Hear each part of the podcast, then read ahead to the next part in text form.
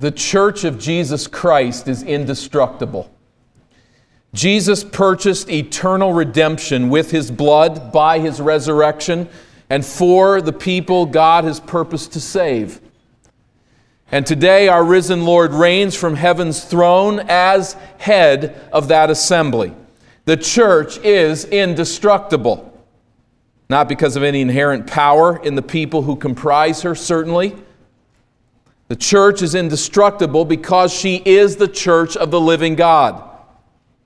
She is the church of the living and reigning Christ who declared with authority, I will build my church. Destroy it? Jesus doesn't even think in those terms in Matthew chapter 16 when he declares, The gates of hell shall not prevail against it. The Spirit of God storms the hearts of sinners with the gospel, and nothing can prevail against the sovereign, saving purposes of God. The church of Jesus Christ is invincible. But Eden Baptist Church is not. We remember Revelation chapter 2. Remember there the seven churches that Christ addresses. And he says to the church at we remember Revelation chapter 2. Remember there the seven churches that Christ addresses. And he says to the church at Ephesus, Repent.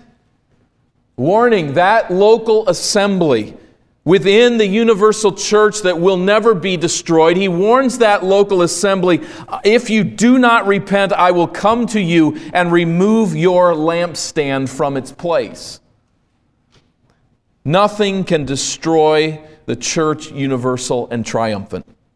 However, Jesus, who reigns as sovereign Lord over Eden Baptist Church and every local assembly of believers, has every right to extinguish our light as an assembly. And Jesus will do just that if we fail to live up to our high calling as the church of the living God. May the commendation that Christ gave the church at Philadelphia in Revelation chapter 3 and verse 8 fit us. May it mark us as an assembly. He says there, I know that you have but little power. That marks us as a church. We have little power. We have little influence in this world. We are not a great and mighty church. But may this be true of us. And yet you have kept my word and have not denied my name. To live out that purpose, to be the kind of local church that honors Christ and that is faithful to his calling, that is a light in a dark world, we need God's counsel. How are we to conduct ourselves as a local church? What are we to believe really matters? Where are we to spend our time? What is to be important to us and as, as an assembly of believers? How does God counsel us to live together as a faithful body of Jesus Christ? What should take up our attention and our focus as we strive together to be a church that is faithful to the name of Christ? Do you care? Do we have interest in these questions? Do we desire to be such a church?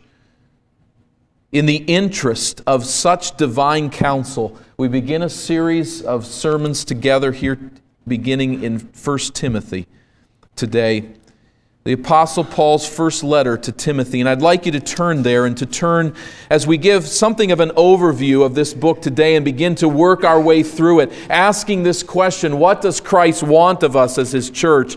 I'd like you to look at chapter 3 and verse 14 as Paul writes very personally here to Timothy. It draws attention to what really matters and who we are as the people of God. He says in chapter 3 and verse 14, I hope to come to you soon, but I am writing these things to you so that if I delay, you may know how one ought to behave in the household of God. This book is written It is a word from God through the Apostle Paul to the church of Jesus Christ that we may know how to act within the assembly. There is a requirement, there is a calling, there is a stewardship that we have as a local church. And we have here this word from God as to what that, how that is to look.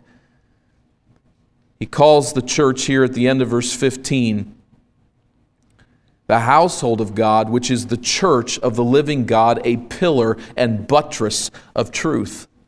This is a high calling. And so, as we labor together, God willing, over these weeks, may we remember that we are the church of the living God. And may we remember that together we have a responsibility to fulfill this stewardship that has been given to us and to keep bright the light.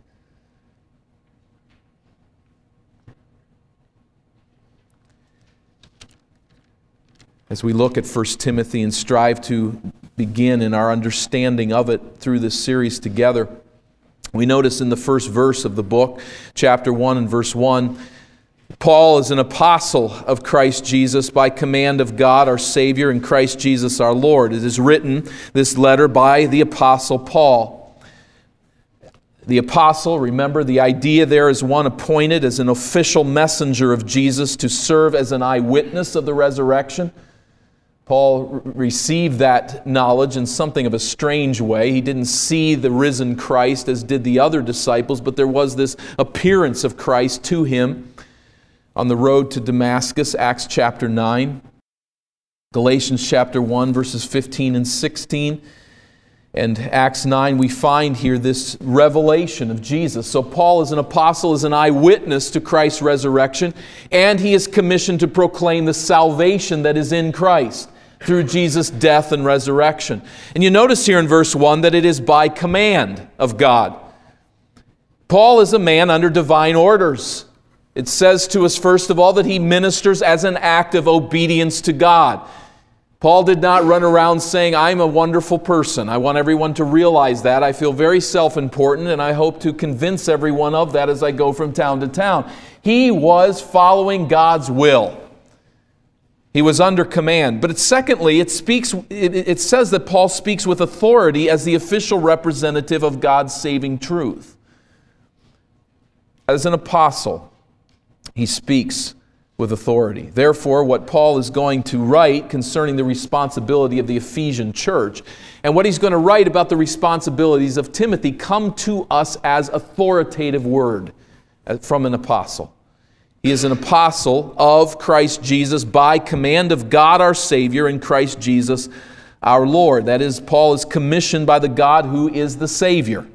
And this theme will come out throughout the book, and by Christ Jesus, who is the very essence of our final salvation. He is our hope, He is that to which we look. And more on that to come. He writes, the Apostle Paul, this one under the command of God, to verse 2 Timothy, my true child in the faith. To Timothy, my true child in the faith. Hailing from the city of Lystra, Timothy's father was a Gentile, his mother was a Jew, according to Acts 16 and 2 Timothy 1 5. This mixed parentage would have conferred on Timothy the unenviable status of an illegitimate child in the eyes of the Jews. It would be very intriguing to know what went on with his mother and how she left the faith in that moment to marry this man who was a Gentile and not part of the people of God. We don't have that history. All that we know is that Timothy would have been seen as an illegitimate child. It would have been a, a point of great uh, horror to be seen in such a way. But Paul calls Timothy what here? His true child. That word true, the Greek word means lawfully begotten, legitimate, genuine. Timothy, I don't care what anyone says about your physical parentage. You are my true child. You are a genuine, lawful child of God, and your faith evidences that over and over again. Paul may have led Timothy to Christ on his first journey to Lystra. That's not provable by any means. These re- references to him as his son do not indicate that necessarily. It's very possible. But what we do know is that on Paul's second missionary journey, as he passed through Lystra, he sees in this young man something very special. in his giftedness, in his loyalty to Christ, in his spiritual stability, he says, I want you to join me in my travels, to go with me from town to town and to represent Christ. There weren't too many people chosen in this way by the Apostle Paul. There was something very unique about this young man, but I'll tell you, on paper, he doesn't look very impressive. He's young, he's inexperienced. Timothy is, it would seem, somewhat of a timid man. He is given to being intimidated by people. 2 Timothy 1 7, 1 Corinthians 16 10. Paul is always kind of telling the churches to be careful with this man, to listen to him. And he says to Timothy, We've not been given a spirit of fear. It's not a throwaway phrase. Timothy was timid. He could be intimidated by people. He struggled with physical illness. He may have been a frail man. It's difficult to know entirely, but Paul writes about his known illness here in this book at the end of the book. But above all, Timothy was a faithful servant of Jesus Christ, and that's what really matters. Whatever we see visibly of this man, whatever his constitution, he was faithful as a servant of Jesus Christ. Paul could lean on him and know that the man would follow through, that he had a love for others that superseded the love for self, that he had a love for Christ which would lead him to tackle anything, no matter how timid he might be. This young man shouldered tremendous responsibilities. Maybe I read too much into the text, but I feel the sense that he must have had when Paul continued to send him off to other places. I'm sure, as, as the text indicates, he leaned on Paul for strength, for encouragement. He was his spiritual father. And yet, Paul kept sending him somewhere else away from him. And that occasions this letter, as we see here in this greeting to him. Just to finish that out in verse 2, he says, Grace, mercy, and peace from God the Father and Christ Jesus our Lord. For the believer, it is a greeting of immense comfort and powerful provision. It is the mercy and the peace, it is the grace of God that ultimately matters, even though Timothy is separated from Paul. And Paul writes then in verse 3 I urged you when I was going to Macedonia, remain at Ephesus that you may charge certain persons not to teach any different doctrine we're not going to go far into this verse today. We'll pick up here again, Lord willing, next week. But Paul and Timothy may have split up as Paul was en route to Macedonia. But at any rate, Timothy is given the charge to shepherd the church in Ephesus. Stay put. Don't come to me. Don't go anywhere else. I need you there in Ephesus. Ephesus was a thriving port city of great significance and economic strength, and it formed an important beachhead for the gospel. It was important that this church would be stabilized because it had influence throughout the region. And Paul reminds Timothy of earlier instructions concerning the work there that he is to fulfill as he manages this flock of believers at Ephesus and gives steerage to the, to the work. As he writes out this book, let's just take a very brief, something of a jet tour overpass of 1 Timothy as we just begin to become familiar with the text. Chapter 1, verses 3 and following down through verse 11, we find here that Timothy is charged to oppose false teachers. As verse 3 indicates, you are to charge certain persons not to teach any different doctrine. Read controversy, read difficulty there.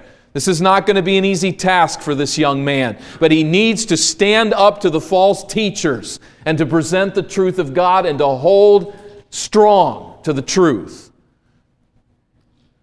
In verse 12 of chapter 1 down through verse 17, we read of God's grace and calling upon Paul's life and this wonderful truth that God reaches sinners, even those in rebellion against him. As verse 12 says, I thank him who has given me strength, Christ Jesus our Lord, because he judged me faithful, anointing me to his service. We find here the grace of God operative in Paul's life. In verse 18 of chapter 1 through verse 20, there is again this charge to Timothy. As verse 18 says, This charge I entrust to you, Timothy, my child. As he writes this letter, he is saying to him, You have a job to do. I have given you this. I have commissioned you to this. And in a very real sense, Jesus has. Follow through. In chapter 2, we find indications uh, concerning God's will for public worship. There is very practical matters addressed here. What do we do in prayer? How do women dress within the assembly? And the proper role of men and women in regard to public instruction in the assembly. How do we put these things together? How do we serve as the church of Jesus Christ? In chapter 3, he says there will be leaders in the assembly. This is Christ's love for the church. And he gives careful instruction as to who is to be assigned to this task. Officers of the church with the emphasis upon character and godliness. In verse 15, then we read, If I write, if I delay, you may know how you ought to behave in the household of God. These instructions, again, clearly giving guidance to how the church is to live out its life together. In chapter 4, Timothy's responsibility to encourage sound doctrine is noted and sound discipline within the church. Notice chapter 4 and verse 6. If you put these things before the brothers, 4 6. If you put these things before the brothers, you will be a good servant of Christ Jesus being trained in the words of the faith and of the good doctrine that you have followed. So Timothy's role here clearly comes out in instructing the assembly, in guiding them and training them through the words of truth. Verse 11 of this same chapter, chapter 4 and verse 11, command and teach these things. Paul just continues to go through this concept. This concept continues to show itself throughout his letter. Keep commanding these things, keep teaching these things, keep instructing the assembly in its faithfulness. Chapter 5 and, cha- through chapter 6, we have instructions concerning various kinds of people in the church. There's instructions, you'll notice there in chapter 5, concerning widows, takes up quite a bit of this chapter, but also instructions concerning elders in the assembly, slaves, masters, the wealthy, and numerous instructions again laced throughout to Timothy himself as he is to give guidance to this assembly. Now, as we meditate on Paul's instructions to Timothy, the issues that really matter to God begin to shine through. They really rise to the surface as you ponder this text of this letter.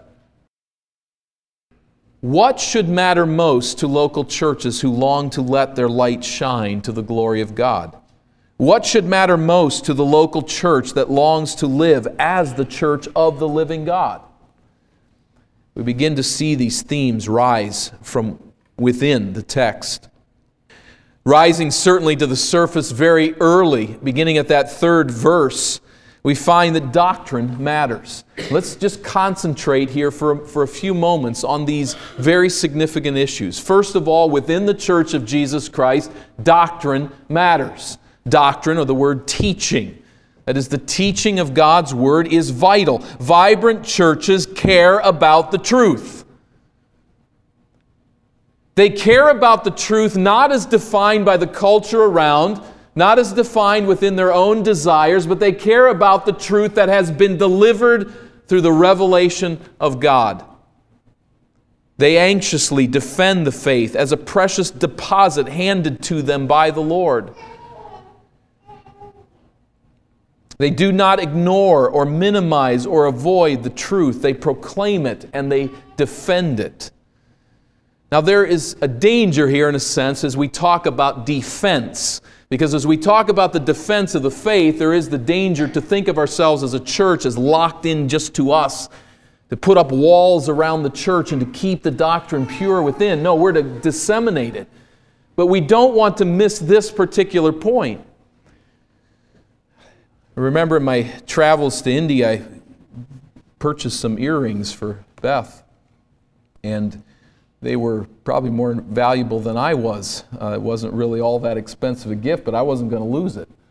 These earrings that passed through, and I had a pouch on my, my stomach, and there was a lot of theft in that area. And I carried that thing on my pouch and went through the uh, security at the airport and had to pull the thing out and get it all out and take all that time, but I put it right back in and put it right back on my stomach that it wouldn't be taken from me. I wasn't going to lose that, and I couldn't wear the earrings, so that didn't work. I mean, that might have been an easier way, what come to think of it. But I was going to protect that at all costs until I got that gift to her. There's a sense there, an illustration there of the picture of the truth of God's doctrine that He has delivered to us. We are to protect it until we get home. We're not to let anybody take it away. We're not to let it become corrupt. We're not to lose it in our interest for other things. We're to keep it right in our gut and to hold on till we get home. Doctrine matters. And we're not to ignore or minimize this truth. We're to proclaim it and to defend it at the same time.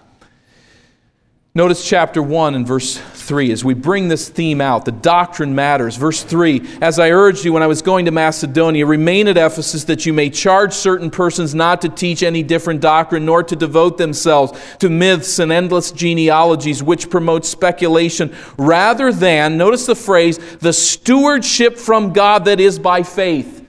You see it there, the precious jewel of the faith. It's given to us as a stewardship to get it home. Doctrine matters. Heterodoxy, false doctrine, is to be significant to us. We are to oppose it as we fulfill this stewardship. Notice chapter 1 and verse 10 as this theme continues the sexually immoral, men who practice homosexual enslavers, liars, perjurers. We're not taking time to uh, go through his whole concept here, Lord willing, in the future. But whatever else is contrary to what? Sound doctrine. There is lifestyle. It's not only what people think in their head and what they believe on paper, but how it fleshes itself out in life. There is a lifestyle that, not, that is not consistent with sound doctrine. That should matter to the church of Jesus Christ. Verse 11 In accordance with the glorious gospel of the blessed God, which I have, with which I have been entrusted Paul views this doctrine, this teaching, as a sacred trust. And it is a charge or stewardship that he clearly passes on to Timothy in chapter 1 and verse 18. This charge I entrust to you. Chapter 4 and verse 11, where he says, Command and teach these things. There's the stewardship, there's the charge that he gives to, uh, to Timothy, chapter 5 and verse 21. In the presence of God and of Christ Jesus and of the elect angels, I charge you to keep these rules without prejudging, doing nothing from partiality. Again, the charge that is here. And Timothy, as we come to the second book, the second letter, is to pass these ideas on to others. Entrust these truths to faithful individuals. So Timothy is to labor against those who denied the faith and corrupted sound doctrine. He was not to mold and change the true doctrine to fit his situation. He was to remain tenaciously loyal to the true doctrine entrusted to him. Now, what does this say to us? Doctrine matters. So what? How does it look within our assembly? It says to us certainly that a faithful local church is going to take a certain game face when it comes to true doctrine.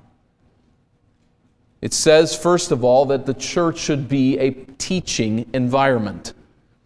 There should be an instruction that is constantly going on as we seek to know the mind of God. We are not to be an entertaining entity, we are to be a teaching entity. The doctrine matters. And where the true doctrine is delivered and disseminated, we're at least on task there. Chapter 3 and verse 2, chapter 4, verse 11, 5, 7, 17, 6, 17, all of these places we see it is to be a place of instruction and teaching. With that, we have to say, from a more negative perspective, it needs to be a discerning environment in which we test the spirits of speakers and authors and teachers, even within our own assembly. This is part of the work that we are called to do. Not only to disseminate what is true, but to be discerning about what is not true, which means you have to enter into the world of critique. You've got to be able to think about what others, others are saying and teaching and to be able to discern what is right and what is wrong. Now, we need to be very cautious here. Both of these efforts, the teaching and the discerning, take great energy and commitment to the truth of Jesus Christ. It's hard work to be faithful to God's truth. I don't find it very hard work to share my opinions about sports. about a team, about who's good and who's not, and who's going to win and who's not, and who deserves it and who doesn't. You can say whatever you want to say because it's your opinion and it really doesn't make any difference. Usually. But when it comes to teaching and disseminating the Word of God, you've got to put in a lot of effort because it's what God thinks. And we need to think His thoughts after Him. So, with all of this energy that, is, that it takes to be a teaching environment and a discerning environment, we have got to be willing to put forward that work, but also to turn some people off. There will be times when churches that teach and discern offend. Now, as we carry on that kind of environment, we need to be very careful because we can go down a very wrong path. We can take on a face that God does not approve. First, let me just say, to put a face on it, we can become a scholars guild. There's a danger for that in a church that really elevates teaching and preaching. We are not to be a scholars guild. We are not to simply be a lecture hall. And we have got to be cautious that that doesn't happen. Secondly, particularly with respect to the discerning environment, we can become harsh and critical in spirit and negative and judgmental. There are people that I read who are very discerning and very helpful to me. Many times they see things with great perception, but some of these individuals, I'll not name them, but some of these individuals, I got the feeling somewhere along the line there was a switch that got flipped where they could never again in their life see anything good in anyone. And I read them because they're helpful. They're very good at judgment and discerning and understanding where people are coming from. We cannot be that as a local church. Everybody's wrong but us. Everybody who presents some truth has got something hidden underneath that we got to sniff out and be negative and judgmental and critical. Where does that all end? When we become a scholars guild on the one hand, or when we become a harsh and critical environment judging everyone on the other, what really settles into the church is pride. This is a delicate balance, a delicate tightrope, which Jesus evidenced to us how to handle when it said of him that he spoke the truth in love. We need to speak the truth, and we need to speak it in love. In grace, in mercy, in kindness, recognizing our own failures and our own weaknesses, yet speaking the truth. And every one of us probably leans one way or the other. We have a leaning toward being judgmental and critical, or we have a leaning toward being far too passive and accepting of people that disagree with what is right. We must, as a church, walk this rope. But if our candle is to burn bright as a church, we must love God's word and we must defend it tenaciously. Doctrine matters. Secondly, and these two go together so necessarily, godliness matters.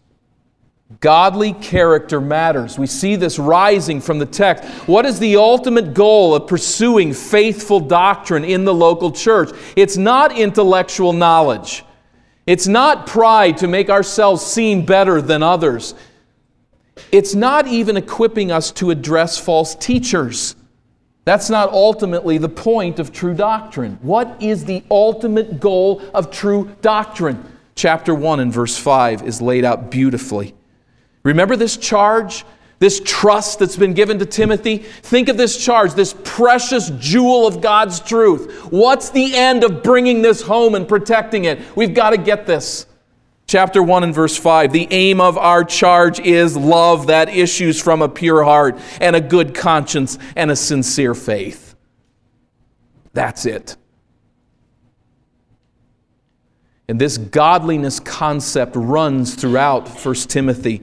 The end of true doctrine is purity of heart, is a clear conscience, a sincere faith.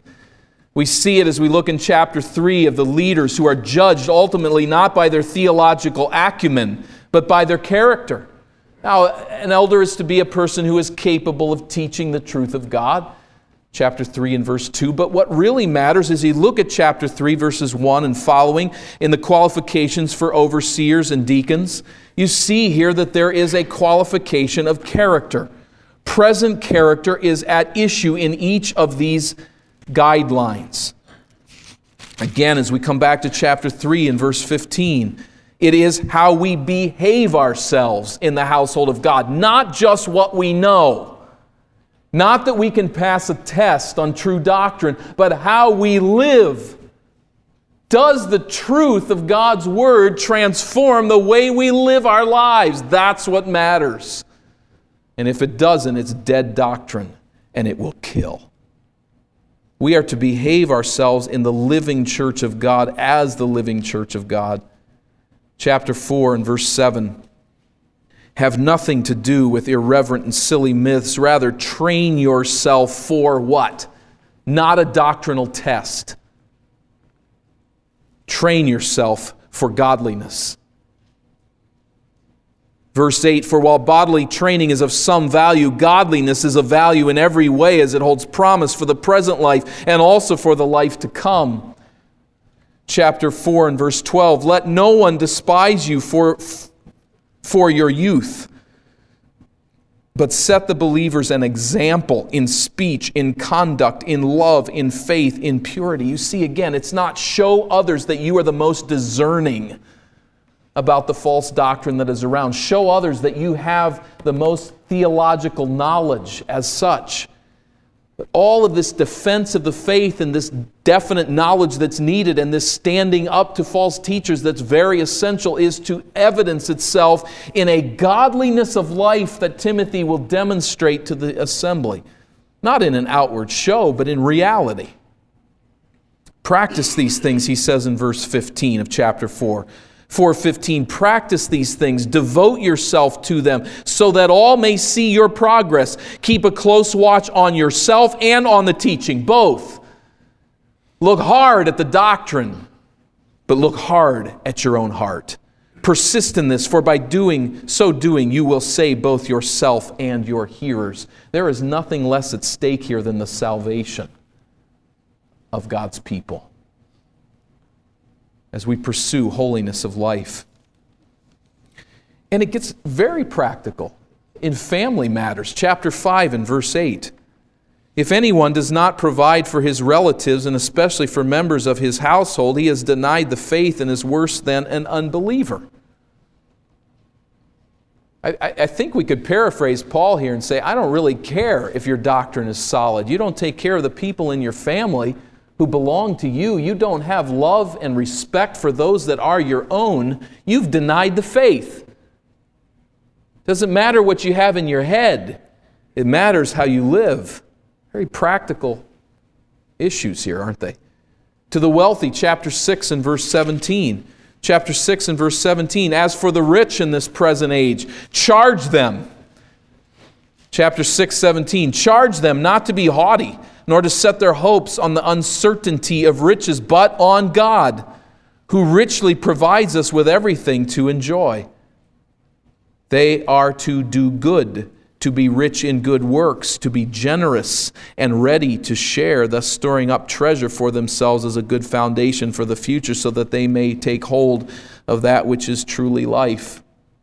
You see in all of this that godliness matters, a purity of life freedom of conscience, a sincerity in the faith that we live out. That is, not hypocritical living, not saying that I believe that Jesus Christ is Lord, but living like Jesus Christ in godliness of life, following his example. A church in which people are not growing increasingly godly, it would then seem to indicate, is a church that needs to repent Maybe I should just say that more boldly. They need to repent. Any church where godliness of life is not increasing is in trouble. A church that does not progress in holiness is a church that is in danger of being extinguished by Christ. Now, what I just said there is going to go right through us if we're just thinking in earthy terms. Because we can see churches all over the place, everywhere, all throughout this world. They're not honoring Christ. There's not an, a growing godliness in the life of people. And you say, they still keep going. In fact, they keep growing. They have a lot more money and facilities and influence in this world than we have. We can't look just at the earthy external. I believe that there are churches where Christ has extinguished the light and they don't even know it. Like the glory cloud that abandoned the temple, Jesus Christ has long ago left. He's been unwelcome for so long that people don't even realize he left. Their back is turned to the glory, and when the glory leaves, they're unaffected. We can go on existing on paper as a business, as a social organization, and never know that Jesus has left. That's not what I'm talking about. He extinguishes the light of those that abandon his truth and the true godliness that he desires for us. May we never become that hollow, empty, pathetic excuse for a church that grows in corruption, but may God be transforming us into the likeness of Jesus Christ.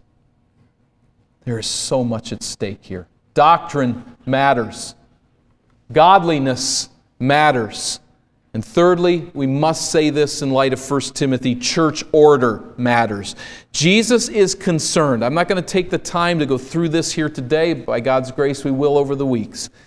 But he is concerned about how we pray in the church. He's concerned, as I mentioned, about how women dress, about how men and women, and, and I would say men as well, but it's just the specific focus here is upon how women dress how men and women in various age groups relate to one another. The character of church officers, the reading of God's word in the assembly, how widows and the needy relate to the assembly, and how the assembly relates to them. How the wealthy view their wealth and how they use their wealth. Jesus cares about how his church functions.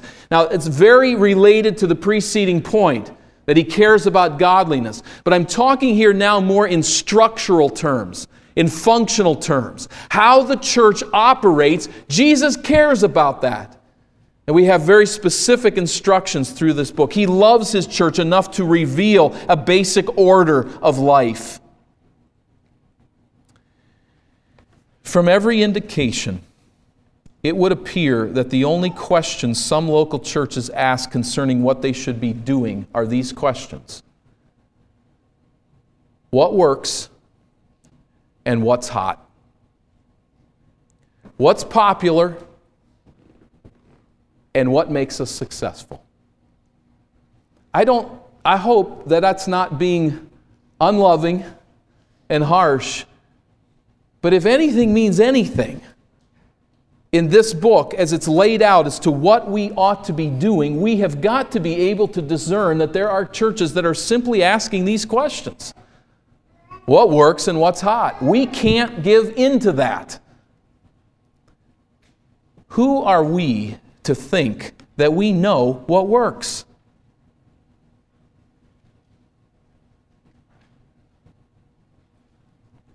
We will never know what God is actually doing through His people who remain faithful to His Word.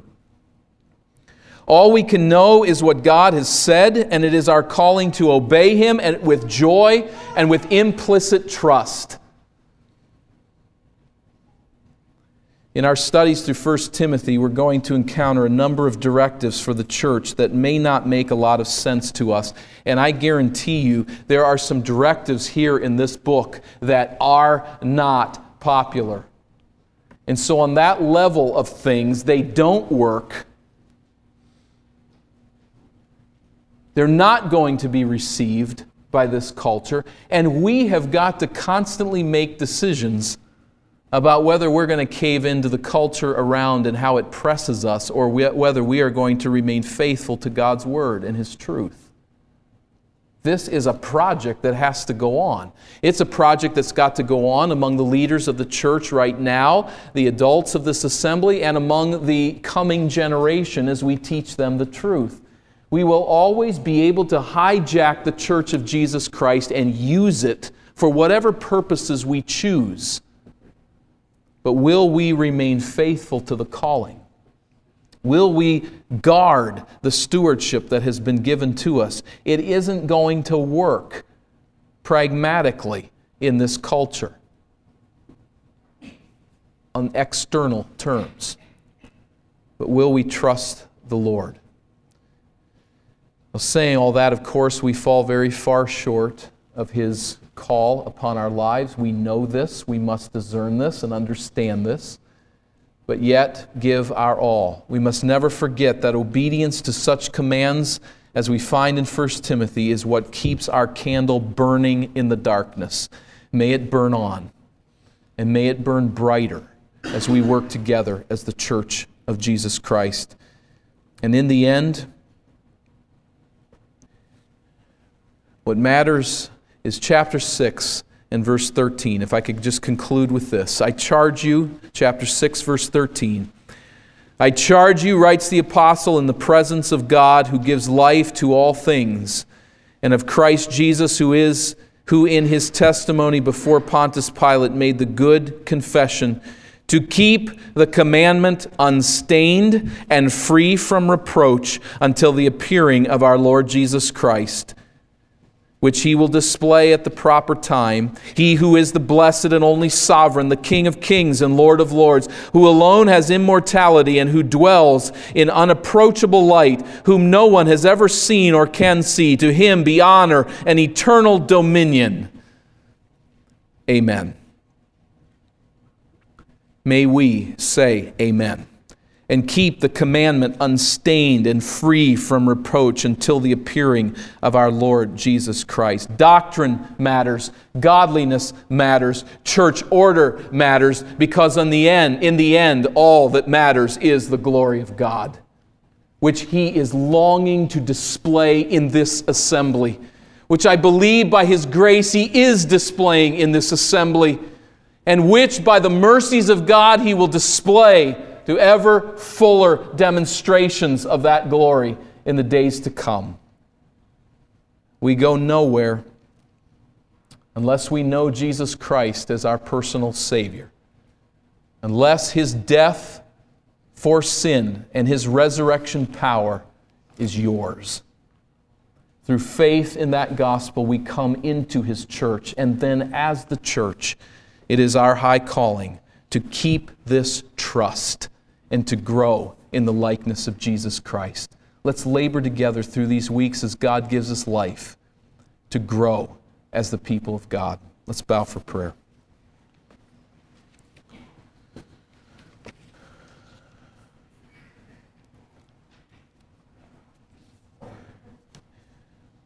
Our Father, we so need you. We sense our insufficiencies, our failures.